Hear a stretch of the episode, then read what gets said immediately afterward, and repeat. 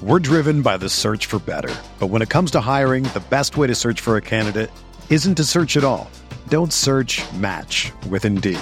Indeed is your matching and hiring platform with over 350 million global monthly visitors, according to Indeed data, and a matching engine that helps you find quality candidates fast. Ditch the busy work. Use Indeed for scheduling, screening, and messaging so you can connect with candidates faster.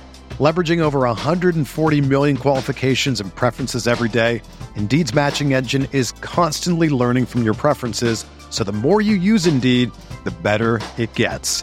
Join more than 3.5 million businesses worldwide that use Indeed to hire great talent fast. And listeners of this show will get a $75 sponsored job credit to get your jobs more visibility at Indeed.com slash BlueWire. Just go to Indeed.com slash BlueWire right now and support our show by saying that you heard about Indeed on this podcast. That's Indeed.com slash BlueWire. Terms and conditions apply. Need to hire? You need Indeed. Do you ever feel like you're always on? What do you do when you need a moment to chill? How do you like to hit the reset button to get ready for what's next? These days, everything is go, go, go. It's nothing but nonstop hustle all the time. Work, family, friends, a million pressing social issues, and an expectation to be on 24 7. Sometimes you just need a moment to turn off and hit the reset button. That's when you reach for an ice cold Coors Light, the beer that's made to chill. Listen, there's a lot going on in Green Bay right now, and I feel like we could all use a moment to chill with a Coors Light. See, Coors Light is cold lagered, cold filtered, and cold packaged. It's literally made to chill. It's as crisp and refreshing as the Colorado Rockies, perfect for a moment to unwind. Coors Light is what I choose when I need to unwind. So when you want to hit reset, reach for the beer that's made to chill. Get Coors Light in their all new look delivered straight to your door with Drizzly or Instacart. Coors Brewing Company, Golden, Colorado, and as always, celebrate.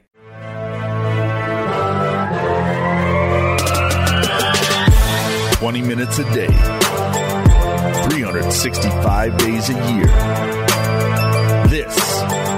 This is the Pack a Day Podcast.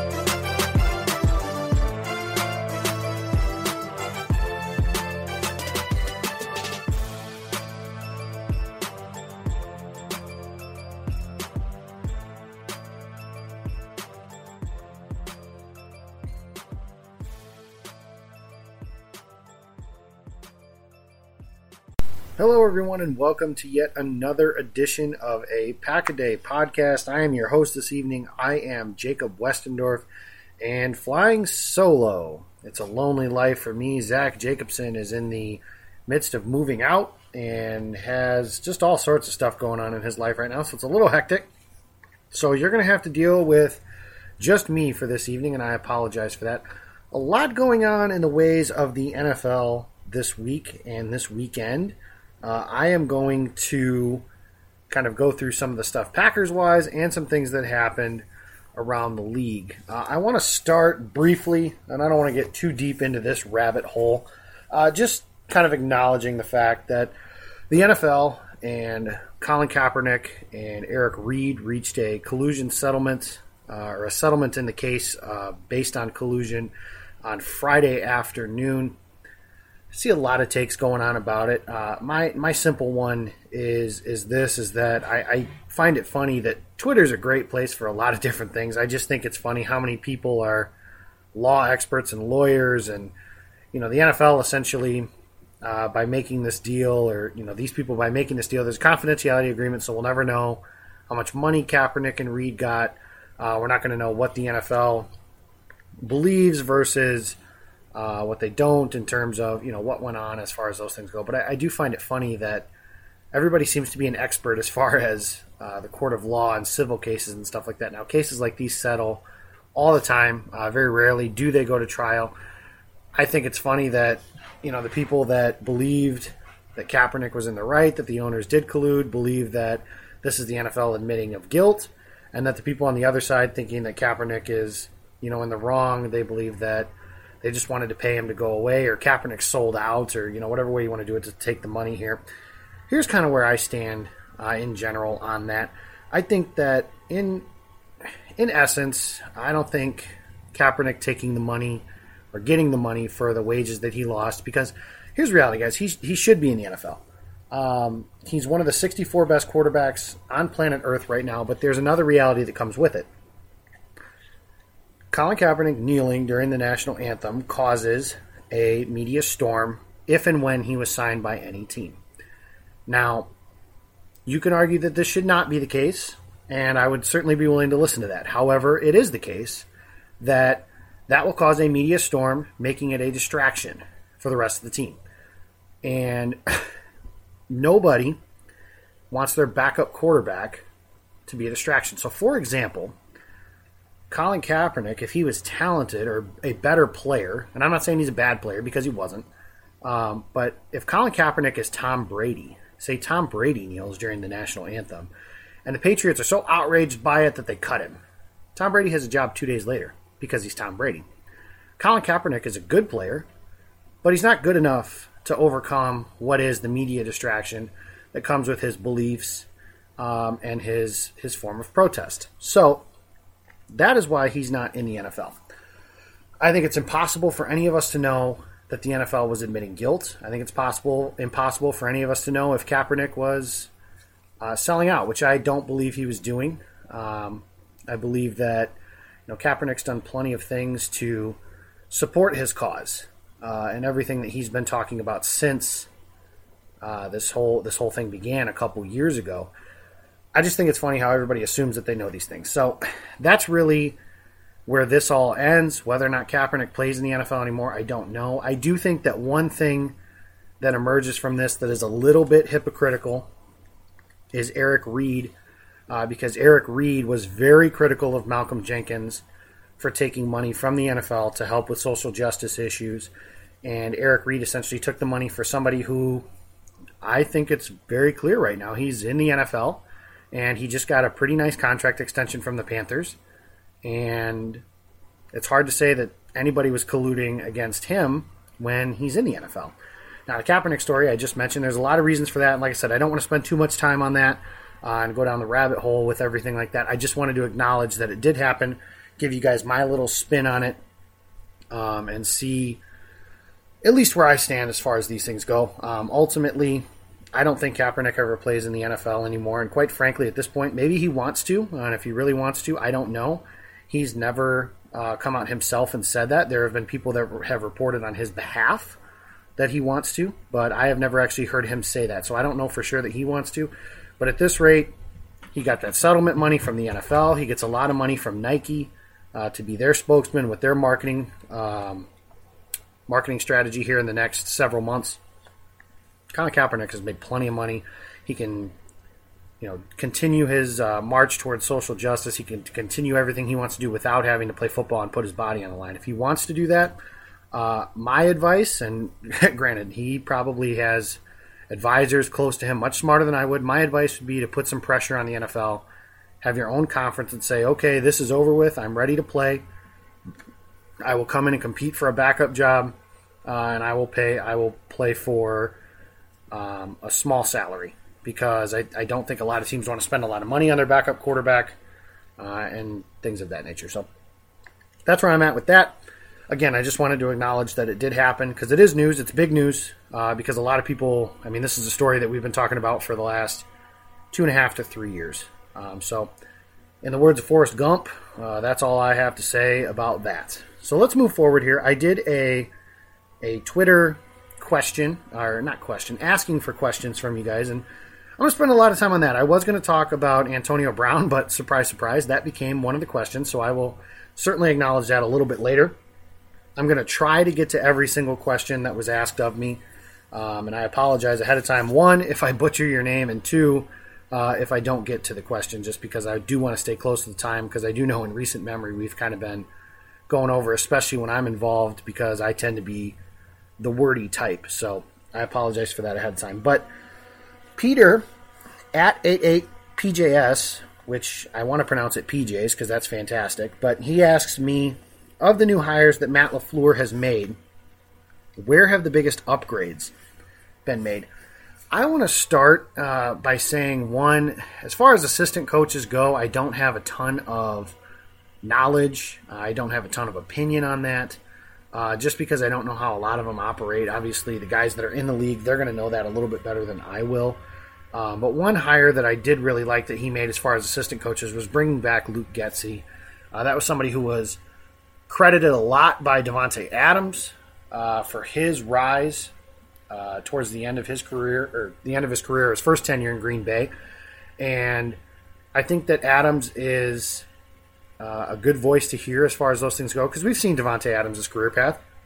You know, 2014, his rookie season, he comes out, he has a really good year, and uh, for a rookie at least, and you're thinking this guy's going to be a star, and then his second year is a complete bust.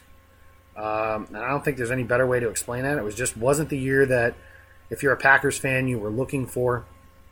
Uh, and then obviously he's become a star since then. Uh, one of the top five receivers in football. That's a shout out to my co-host Zach Jacobson. Uh, he's he's definitely in that group. Uh, he he tweeted the other day, "I'm still open," which I thought was really funny. Uh, and then there was some Twitter banter between him and Chad Ochocinco, formerly of the Cincinnati Bengals, which I found funny as well. Um, but yeah, I, I, like the Getsy hire. Uh, I think bringing him in uh, as the quarterbacks coach is somebody Aaron Rodgers clearly trusts, which was a big deal. Uh, you're going to hear that Aaron Rodgers trust phrase like it's a huge deal, and uh, I don't know if it's a huge deal, but it can't hurt to have somebody like that in there. Uh, I think you have three really good coaches uh, in terms of quarterbacks with Matt LaFleur, Nathaniel Hackett, the offensive coordinator, and then obviously Luke Getsy as well. So, Peter, that's where I would start. Um, as far as the defensive side of the ball, I personally am just happy. I don't know if happy is the right word, um, but I'm I'm okay with the fact that they were willing to let go of McCarthy's senior lieutenants because, you know, that's not to say guys like James Campen and Joe Whitt were not good coaches, but I also believe that if you're going to if you're going to change the coach, then you need to clean house. Now, Mike Pettine doesn't necessarily fit in this particular box because he was only with McCarthy for one year. But they want to talk about you know accountability and you know staleness of the message and staleness of just kind of everything in general. You can't really rid of that unless you get rid of everybody, and they pretty much did. Uh, so I'm okay with letting those guys go as well, even though it has been a bit of a hot button issue that Campen and specifically Joe Whitt Jr. were let go and allowed to go elsewhere. But Thanks for that question. I appreciate that. the other one came from my soon to be co host for a show, Maggie Lawler. Her first question was Are you excited for March 3rd, which is when she and I will be recording together? So, yes, Maggie, I am excited for that. Uh, to see how we work together. I've been listening uh, when you were on too to kind of get a feel for what you're doing, but obviously I'm excited to work together and do those things as well. But then she came with a real question said, Would I rather get safety help or pass rush help in free agency, or wild card O line help? My answer to that question, I don't want to sound like a cop out, but I mean, whatever the best value presents, honestly, I think the Packers have enough cap space to where they should be looking at all three of those things. Um, I believe it was Mark Eckel said on today, I'm recording Saturday night, so today's show, Saturday show, that you know, they should be spending on their defense and free agency and drafting for the offense in the draft. And I don't necessarily hate that idea, uh, and I'll get to that more in a little bit. But if you're looking strictly at where the best value is going to place, I think the answer to that question is going to be the safety position. Uh, Earl Thomas is obviously the big name. I know Landon Collins is another big name that has come out. I am interested in the coverage first type of safeties. Uh, so someone like Adrian Amos, uh, my friend Will Ingles of what used to be known as the Bears Brothers, and I apologize, Will. I, I think it's called the Chicago Audible now, but I don't know that to be 100% sure. But Will's a very smart mind when it comes to the Bears, and he basically told me if you want a box safety, Adrian Amos is your guy. Uh, I don't think that's money well spent. That's not to say Amos wouldn't be an upgrade over Josh Jones and Kentrell Brice because he would. But if you're spending money on a position, I think you can find a way to get by with something like Josh, maybe not necessarily Josh Jones and Kentrell Brice, but you can find a box safety. Uh, the guys I'm looking for, Earl Thomas, obviously, I think would be a huge get.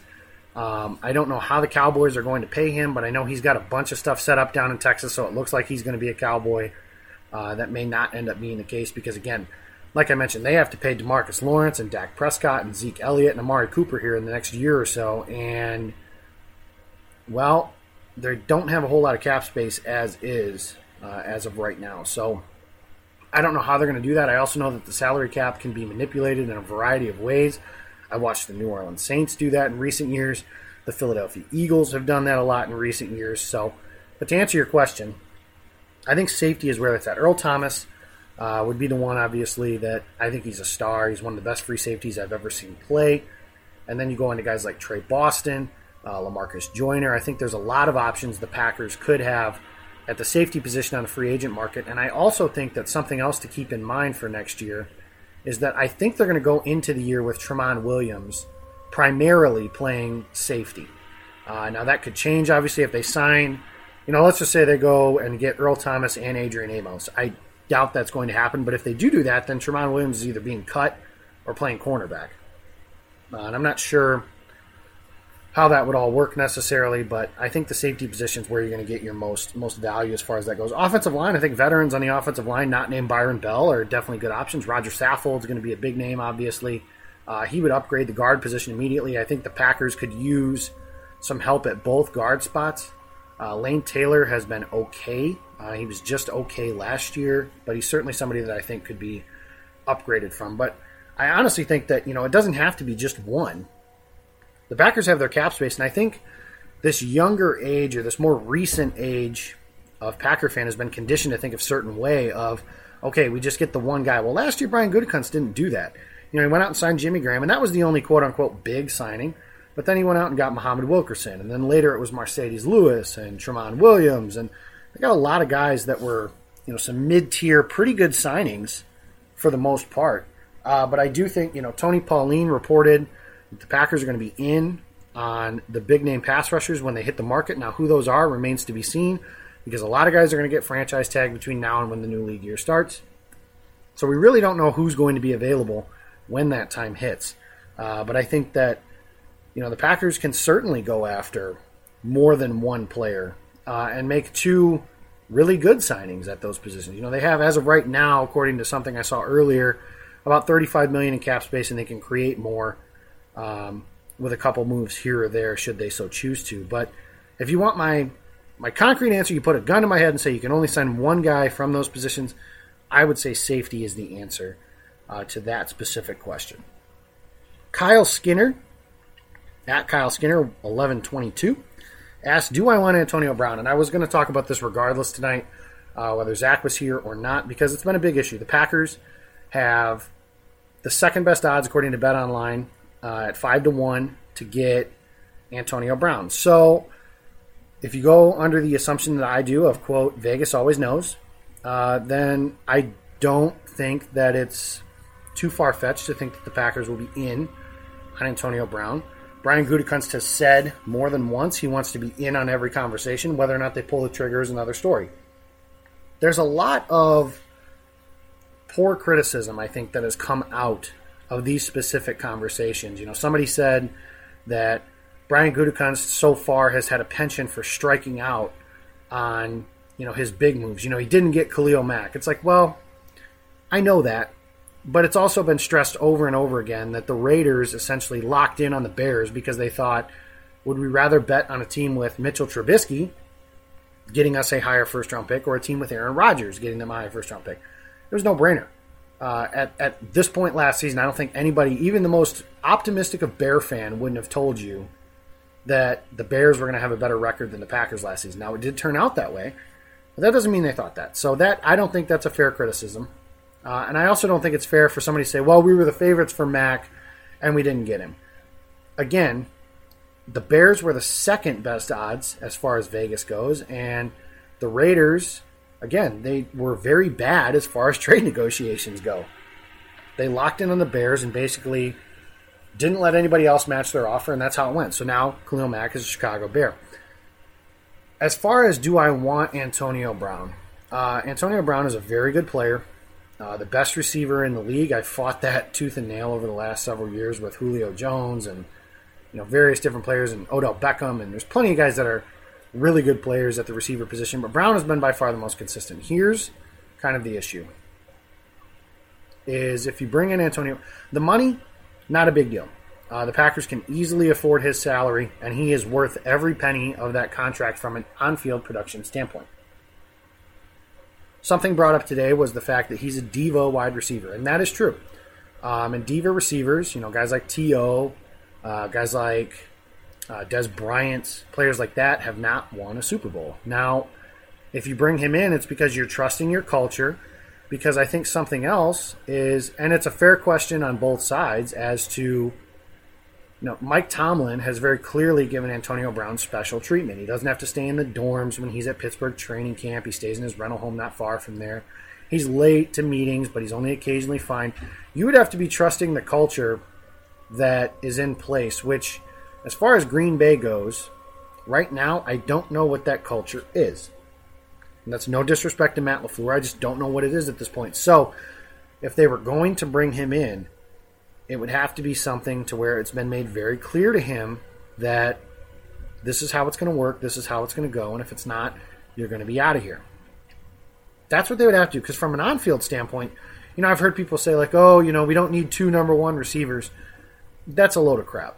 Um, from an on-field standpoint, you figure out a way to make that work. And then I've heard people saying, you know, well, how would Davante Adams feel if we brought in Antonio Brown? And my response to that is, it's very similar to when in 2007 Ted Thompson has talked about this before of when they you know were in rumors to bring in Randy Moss, and a question that they had was, well, how is that going to make Donald Driver, who was the number one wide receiver at the time, feel? My answer to that is I don't I don't give a damn about these guys' feelings. Um, it's it's a business, and you know if there's somebody in there that can make this team better and make this offense better, then I'm not real worried about what Davante Adams feels about bringing in Antonio Brown. Now, I also believe that Davante Adams would be a good teammate and bring him in, and they'd be like, okay, we can share the wealth. You know, having a guy like Adams and a guy like Brown, that's a lot of targets. You know, if there was one guy to have an issue with it, I think it would be Brown because as you've seen this year, Brown took issue with the Steelers voting Juju Smith Schuster, his teammate, a league MVP, or not the league, I'm sorry, the team MVP, when okay, that's a bad look because Smith Schuster, you should be thrilled for your teammate, your fellow wide receiver having a big year like that. That's what you would want. But I'm not real worried about how guys on the team currently feel if it would hurt their feelings. Get over it. It's not show friends, it's show business. And that's how I believe this has to work. But to get back full circle here, to answer the question, if the Packers were able to get him for the most I would be willing to trade for him, and I'm not saying this is realistic, is a third round pick. That is the highest. I would not trade a top 50 selection for Brown because he is turning 30. However, his game tends to age a little bit better. The expenses I went over, that's not that big of a deal. But I would be worried about a problem in the locker room. And that's something that, especially with the way this team is trying to go forward now and build a new culture of accountability and stuff like that, I don't know if Brown would be down for that. If they trade for him, clearly they are willing to bet that he is uh, able to do those things. So in the end, I mean, if they can get him for a third or fourth round pick and go from there, I mean, I got a hard time saying that on the field that's not even worth that's not worth the risk because, like I mentioned, a third round pick for the best receiver in the NFL, that's a steal uh, in my opinion. But I don't know if that's going to be the case. Uh, I don't know what he's going to go for. I do know his roster bonus is due on March 17th. So that is seen as a bit of a pseudo deadline for a Brown trade. I know Art Rooney is talking to him, or was talking to him. That meeting may have already taken place at the time of this recording. So I don't know how that's going to go. But if they do uh, trade for him, I think it would have to be for something outside of the top 50. So I wouldn't trade either of their first round picks or their second round pick for Brown, and that's largely because of character concerns. Um, and I think that that's a, a, fair assessment based on what we've seen from Antonio Brown over the last couple years. So thank you, Kyle, for that question. Next question came from Ryan Herman. Uh, he asked, "Are there any surprise players that you could see the Packers trading for that haven't been talked about?" So an example he gave was the Rams traded for Brandin Cooks, Aqib Talib, and Marcus Peters last year, and at the time, no one saw those players as tradable. I don't know if this is surprising, uh, but somebody that I would be interested in them kicking the tires on and seeing if he was available is Nelson Agholor, the wide receiver from the Philadelphia Eagles. He's got an option that could be picked up by Philadelphia, but they're kind of up against it with the cap. They went all in. They won a Super Bowl, uh, and they've been one of the best teams in the NFL over the last two seasons. I think that's someone they could look into. Other guys, uh, I think that they could potentially be trading for some offensive line help. Um, you know, I tend to believe that veterans on the offensive line might be a better route for them to go, considering where they're at. You know, you don't really want to go through growing pains of an offensive lineman with Aaron Rodgers starting to get up there in age, and we're getting you know towards the twilight, if you will, of his career. But if you wanted me to give a specific name, I would shoot for Agholor, somebody like that. Uh, another name that could potentially come up, I have no idea if it will or not, but Cameron Brate of the Tampa Bay Buccaneers, the tight end. He's the backup to OJ Howard, and I don't know uh, how much use that Bruce Arians is going to make out of his second tight end. So he's somebody I wanted the Packers to sign when he was a free agent, uh, and he never made it to the free agent market. They signed him to a relatively big deal, but most of his guaranteed money, based on my understanding, has already been paid out. Um, so that would be another name, but I think uh, those are two guys that I would go to as far as surprises. How surprising they really are, I guess uh, that's that's up to you. Alex Sice or Sizzy, Sicey. I'm going to go with Sice. SYSE says, Will Geronimo Allison sign an extension with the Packers?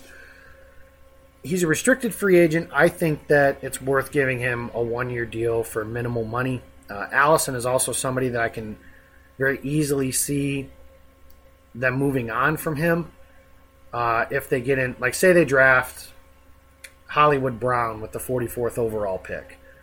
And then you add in the rookies from last year. Allison's not guaranteed anything. I don't personally don't think, uh, or at least he shouldn't be.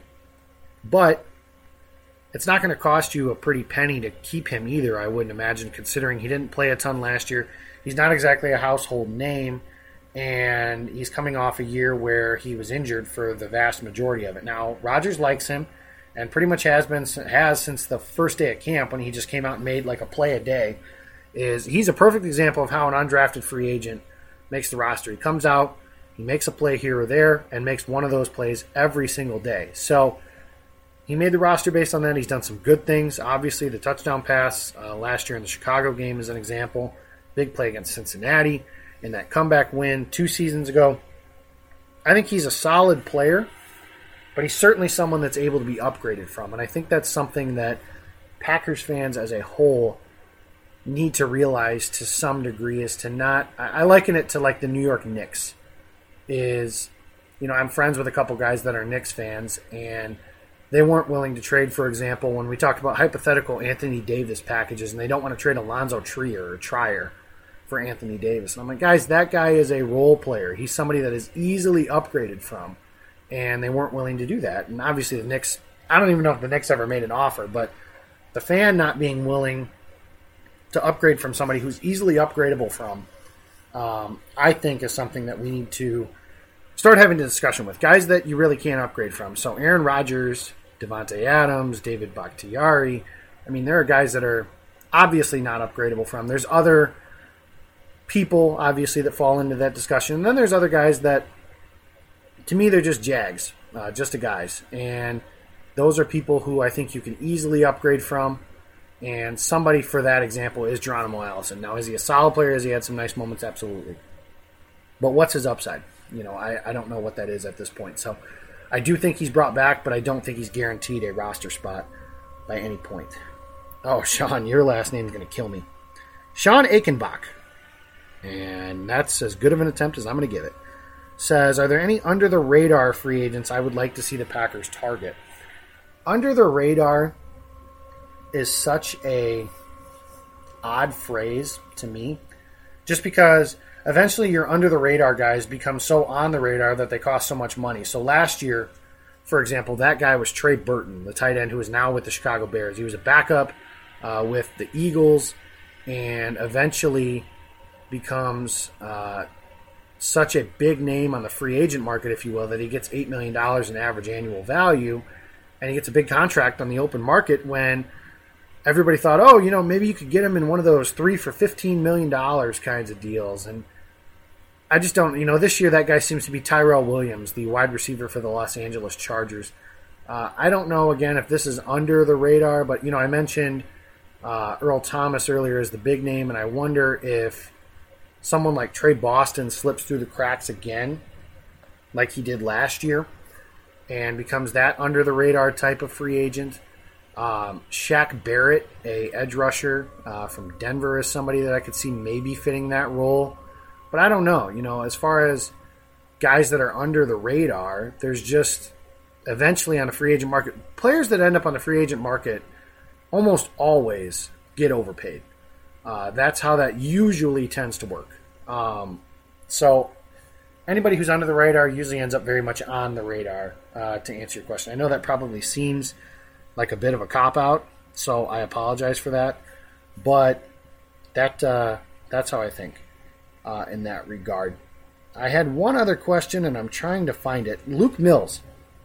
Luke, I really appreciate this question, uh, and I do want to address it but I don't think you're going to get the answer from me that you want. He says, Can you please explain how to correctly look at players' contracts and determine how much money you're saving and losing by cutting them? Dead money cap hit example, you know, an example is like Nick Perry.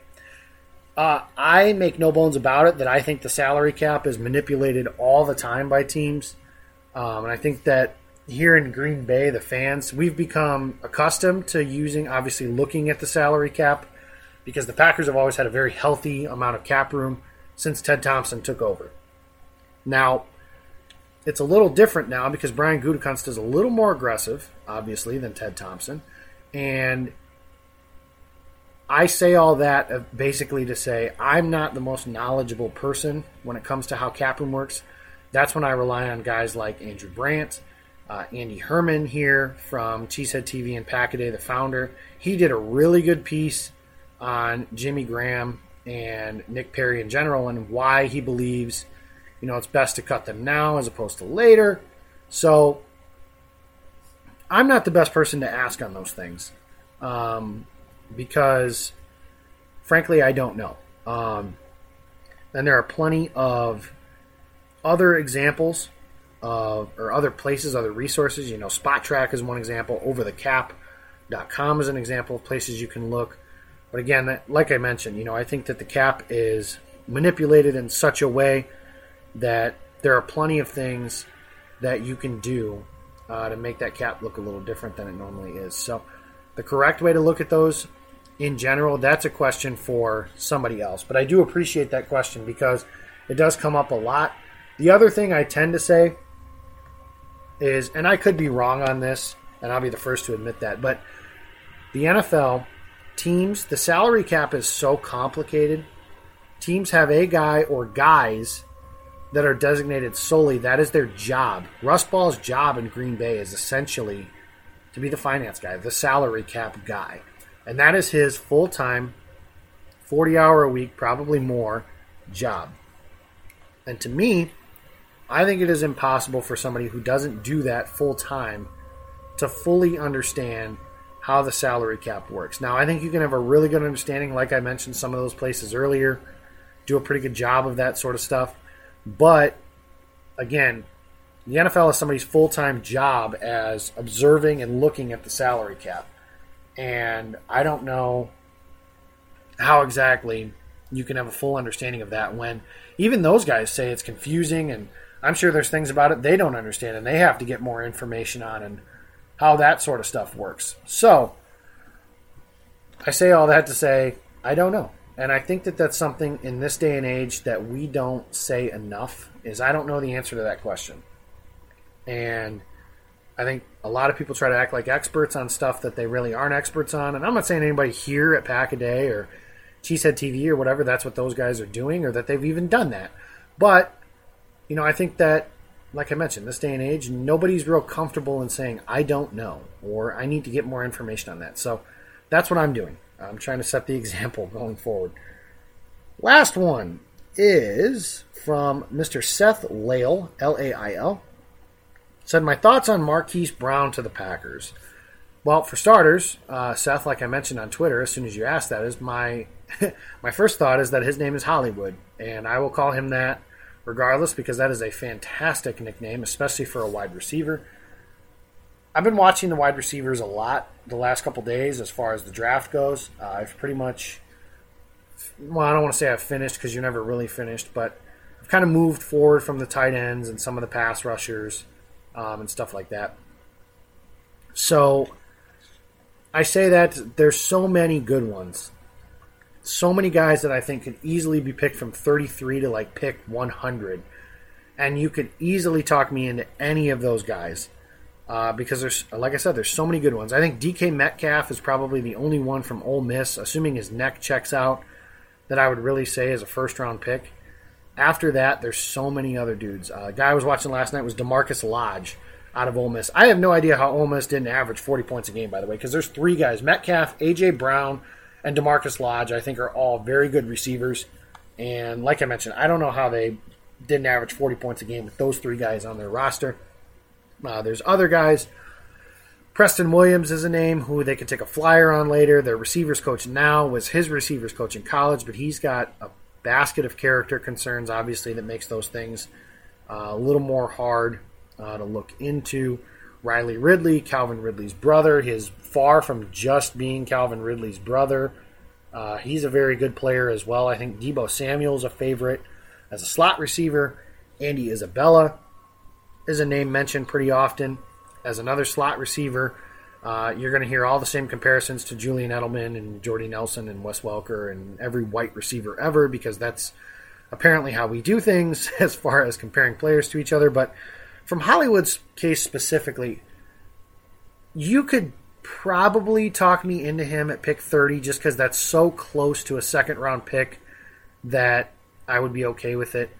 Uh, but I would be more comfortable if they could get him at pick 44 because he is so small. He's 160 some odd pounds. Obviously, he hasn't weighed into the combine yet, but that's what he's listed as. He's short. And one of my notes is, you know, he's kind of a one trick pony as far as his speed goes, but it's a hell of a trick because he is really fast. And that's something this Packers offense has needed is an injection of that vertical speed down the field. Uh, he didn't have the greatest end to his season, not the greatest game against Texas uh, in the Big 12 championship, and also not the greatest game against Alabama uh, there in the college football playoff. But to be fair to him, not a lot of guys have a lot of good games against Alabama, and Oklahoma was kind of out of sorts throughout the course of that game. So I wouldn't mind it. Um, I have mentioned before that I have receiver higher on my list of needs than maybe somebody else would because I don't want to just hand jobs to Marquez Valdes-Scantling and Equanimeous St. Brown because they're non top 100 picks and they showed a little bit, but you know maybe that's like that could be a byproduct of a lot of things. Uh, those guys were pressed into duty right away, and now they have to learn a whole new offense, which, albeit the rest of the team would as well. Um, but I'm okay with that in competition. You know, I'm a coach myself. I coach baseball uh, for youth, uh, seventh and eighth graders, and I always tell them that competition breeds excellence, and I believe that. I believe that if you add more competition to that room, that the Packers could have a get the best results in that regard. Plus, if let's say let's say they draft a guy in the second round and then he hits his ceiling or somewhat close to that, and then MVS and EQ hit theirs and or something close to those, and then you have Davante who's a legitimate stud, and you add a tight end, and now that offense is really looking dangerous. Whereas last year, it really was relying on Davante Adams and not much else. With all due respect to Randall Cobb, it looks like you know, his time as being a really productive player is probably over with. Uh, he probably needs to do finish his career somewhere else. I think he knew that. That's why that famous picture with Rodgers and Cobb um, in the last game against Detroit, I think that gave you a pretty good picture as to what they feel like as far as his future in Green Bay might be. Geronimo Allison, like I mentioned, has some ability but I'm not sure that he can't be upgraded from Jake Kumerow. I, I mean, I get it. Wisconsin kid, great story. Not somebody I think you need to be relying on. Trevor Davis, good returner. Uh, I don't think you can keep a roster spot for somebody who's just a returner and doesn't have. I mean, the reality is Davis is Davis pretty much missed all of last year with an injury. We have no idea what he is as far as a receiver goes, and I don't think you can afford to keep that around anymore. So Hollywood would be a welcome addition by me, uh, especially true if he was a second round pick.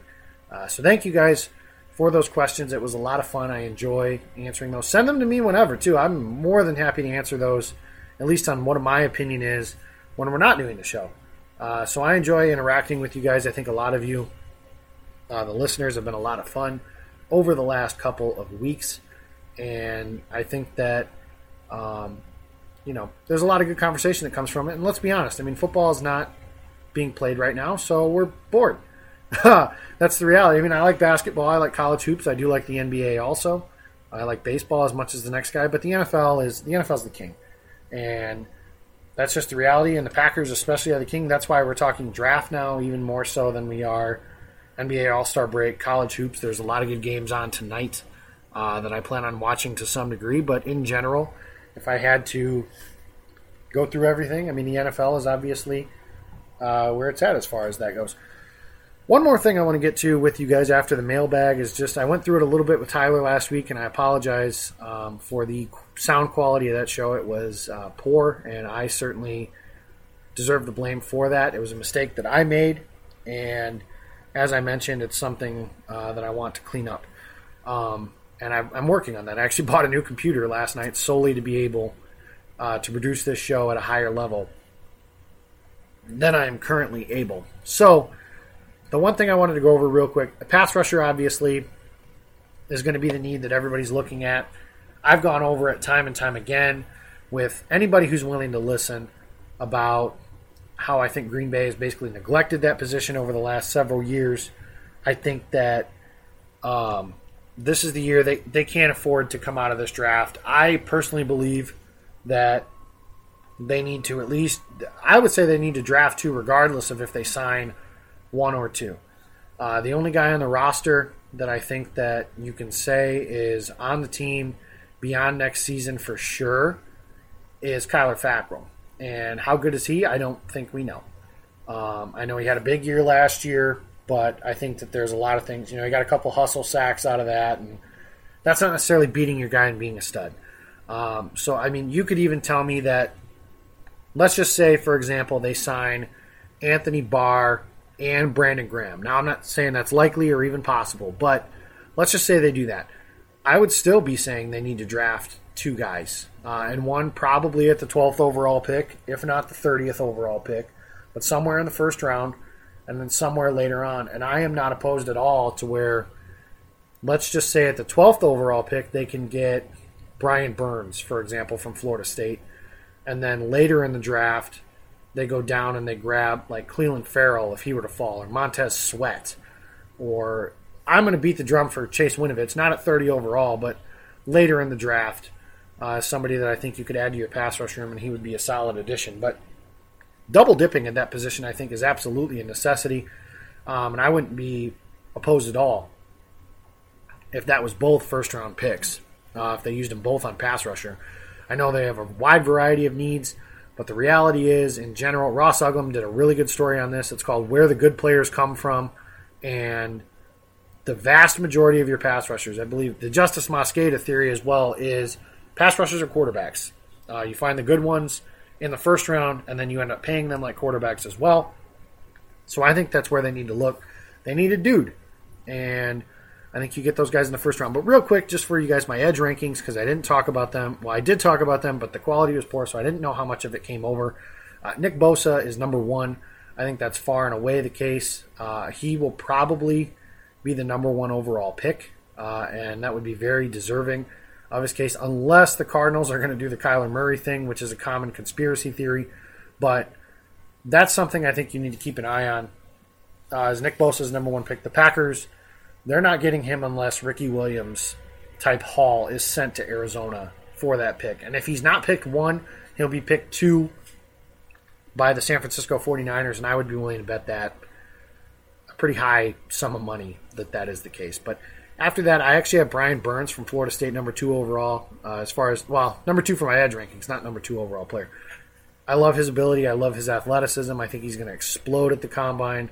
Uh, my concern with him, obviously, is his weight, but with his athletic ability, his speed, he has the ability to make counter moves and work on the inside as well as beat people with speed on the outside. I just he jumps off the tape to me, and that's somebody who I think the Packers would be very lucky to get at 12 overall. Number three is Josh Allen. I love his versatility. I know Packers Twitter loves him quite a bit. Uh, he can move around the way that Clay Matthews used to. Uh, I do have a little bit of concern about his ability to bend the edge, but not enough to where I don't think he's a first round pick or anything like that.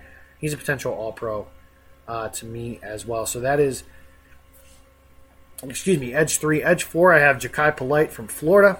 I really like him. He's a quarterback hunter. Uh, I know he's kind of the consensus pick for Green Bay. You know, the consensus for Green Bay is essentially either uh, Jachai Polite at 12 and then one of Dalton Risner or TJ Hockenson at 30. That seems to be the favorite combination that a lot of people are going with. Um, I would be thrilled with either one of those, obviously, uh, and any of that combination. Uh, but Polite, I have as four. I do have some concerns about his ability to play the run, but I'm drafting him to sack the quarterback. Like, you know, I mentioned on last week's show that Clay Matthews wasn't the greatest run defender when he came out of college, and then he sacked the quarterback or hit the quarterback what seemed like every other play. So none of us cared uh, that he couldn't really play the run that well. That could be the case with Polite as well. He could be somebody who I think gets eight to ten sacks in his rookie year. I could definitely see that coming if you put him in the right position uh, edge five, I have as Clelin Ferrell uh, out of Clemson. Ferrell, I have lower just because I think his ceiling is lower. Um, I think that, and that's not a bad thing. I think he's a solid player. He comes in and becomes a guy who becomes, you know, anywhere from like seven to nine sacks a year, which is obviously a pretty good player. I just don't think he'll ever be an all pro type, and I don't know if that's somebody that I want to pick 12th overall. Uh, but he's still a very good player. He's still able to do a lot of things. Not the bendiest of athletes uh, which is a big deal to me as far as what I look for in pass rushers. But he's very smart, able to do all things well. He might be one of those guys that I would describe as good at everything, but not great at anything either. Um, and obviously, this stuff's subject to change between now and when the draft actually takes place. And then sixth, I have Montez Sweat. Uh, I think he is a toolsy player. The comparison I have for him, though, is kind of Nick Perry. He's not real bendy around the edge. He has full grown man strength. Uh, you saw that at the Senior Bowl, and a lot of uh, ability. But he's somebody who I think would have to be coached up really well. If the Packers were able to get him at 30th overall, I would be doing jumping jacks. Uh, but I'm not sure that that's going to be able to happen. So if they were going to do that, they would probably have to pick him at 12th overall, or if they were to trade down within a couple spots, obviously. But uh, there's a lot to be deciphered between now and I think it's 67 days is now from uh, when the NFL draft takes place or something like that.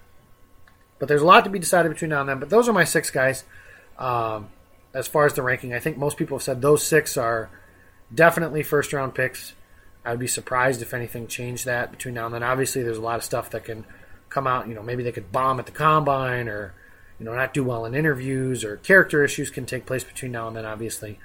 Uh, but that is uh, those are my six guys and how I have them ranked. Feel free to yell at me about that. At Jacob Westendorf is my Twitter handle. Uh, be sure to send me questions, comments, concerns. Talk Packers with me whenever, guys. I'm willing to do that any and every time. Um, something else, uh, we're out of time, so I want you guys to be sure to check out the Cheesehead TV draft guide. It's coming out, I believe, here in, you know, it's newsstand material. And we got a lot of great guys working on it Andy Herman, Ross Uglem, myself. Tyler Grezagoric. There's so many good player or people in working on this draft guide, and I really think it's something if you want to know about the draft, but maybe don't have the time to form your own opinions and look uh, for yourself, these guys will do it for you. Uh, I'm doing tight ends, which is a big position, uh, obviously of need for the Packers. So I'm excited about that. I'm excited to hear your guys' comments on that. Uh, but there's a lot of good guys, so be sure to be able to sign up and grab that. You can find that at cheeseheadtv.com. Follow the show at Pack a Day Podcast on your favorite or on Twitter, and then give us a subscription, a rating, all that stuff on your favorite podcast platform. It's been a lot of fun. Obviously talking with you guys tonight. Thank you for sending me all those questions and making this show fun for me tonight. Uh, it's fun every time I get to talk to you guys. So thank you for listening. And as always, go, pack, go.